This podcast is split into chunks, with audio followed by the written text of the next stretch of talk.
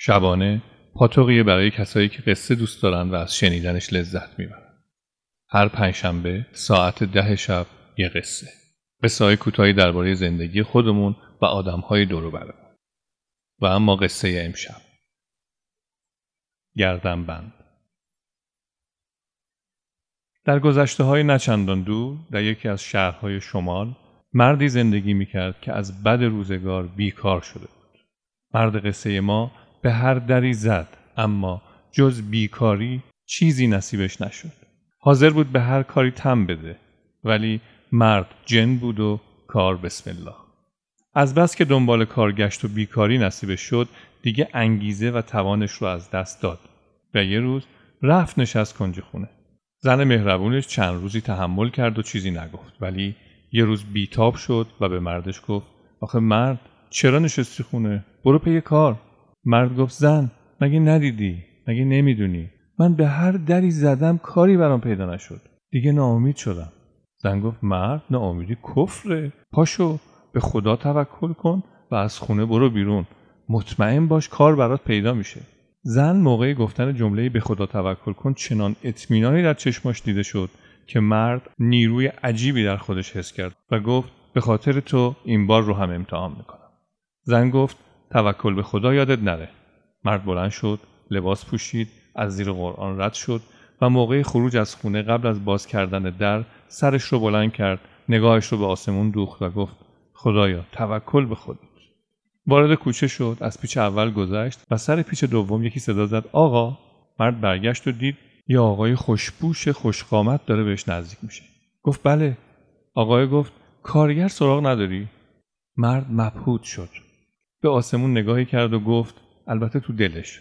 خدایا اگه توکل اینه پس من یه عالمه توکل. بعد به آقاه گفت من خودم کارگرم.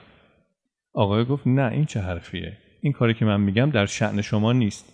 آخه می‌دونین کارش یکم مرد امون نداد و پرید وسط حرفش و گفت کار کاره مهم نیست. آقای گفت ببخشید گردنبند خانومم افتاده تو چاه مسترا و من می‌خوام یکی بره بیاردش. پول ده تا کارگر رو هم میدم. مرد دوباره یه نگاهی به آسمون کرد و گفت البته بازم تو دلش. خدایا توکل این بود؟ راه افتادن آقاه پیش و مرد قصه ما به دنبال. وارد خونه مرد شدن رفتن پشت حیات و آقاه چاه مستراح رو به مرد نشون داد و خودش رفت. مرد نگاهی به دور کرد و وقتی مطمئن شد کسی نمیبیندش لباسهاش رو در آورد و وارد چاه مستراح شد. چاه های قدیمی تو اون منطقه آجرچین بودن. یعنی یه مکعب مستطیل به ارتفاع کمی کمتر از قد آدمی. مرد آروم وارد چاه شد دستش رو به لبه های آجر چینه گرفت و پاش که به کف چاه رسید شروع کرد به جستن گردنبند و یکم که گشت پاش به چیزی خورد. با دقت به کمک انگشتای پاش گردنبند رو گرفت و در حالی که دستش رو به دیواره های چاه گرفته بود آروم آروم پاش رو بالا آورد و سعی کرد دست چپش رو به پاش نزدیک کنه و در یک آن دست راستش روی دیواره چاه که آجرش لغ بود سر خورد آجرش به هم خورد گردنبند از پاش رها شد آجر افتاد تو محتویات چاه و محتویات چاه پاشید رو صورتش. مرد با همون صورت آغشته به محتویات چاه نگاهی به آسمون کرد و دیگه هیچی نگفت حتی تو دلش. با سر شیریه زد تو محتویات چاه و با دستش گردنبند رو پیدا کرد.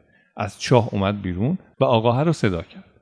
قیافه آقاه وقتی که مرد قصه ما رو آغشته به محتویات چاه مسترادید خیلی دیدنی بود. آقاه سعی کرد به روی خودش نیاره. رفت یه بیل آورد و از مرد خواست که گردنبند رو بذاره روی بیل. بعد هم یه دستمزد توپل گذاشت تو پلاستیک و با بیل دادش به مرد. مرد پولهای داخل پلاستیک رو که دید گل از گلش وا شد. آقای به مرد گفت که بهتره با این وضع از در جلویی خونه خارج نشه. ممکنه زن و بچه هاش ببینن و بترسن. بهش پیشنهاد کرد از در پشتی بره کنار رودخونه خودشو بشوره و بعد بره.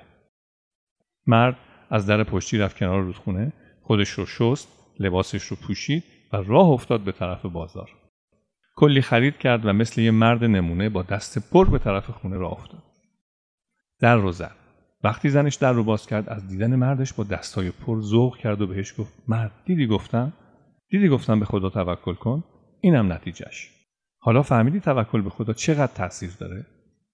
مرد در حالی که محتویات دستش رو به خانمش می‌داد گفت اهبل میستر ولی از الله خدا هم تا آدم دهن میه نرینی هیچی آدم هنگنه قصه ما به سر رسید مرد قصمون با دست پر به خونش رسید.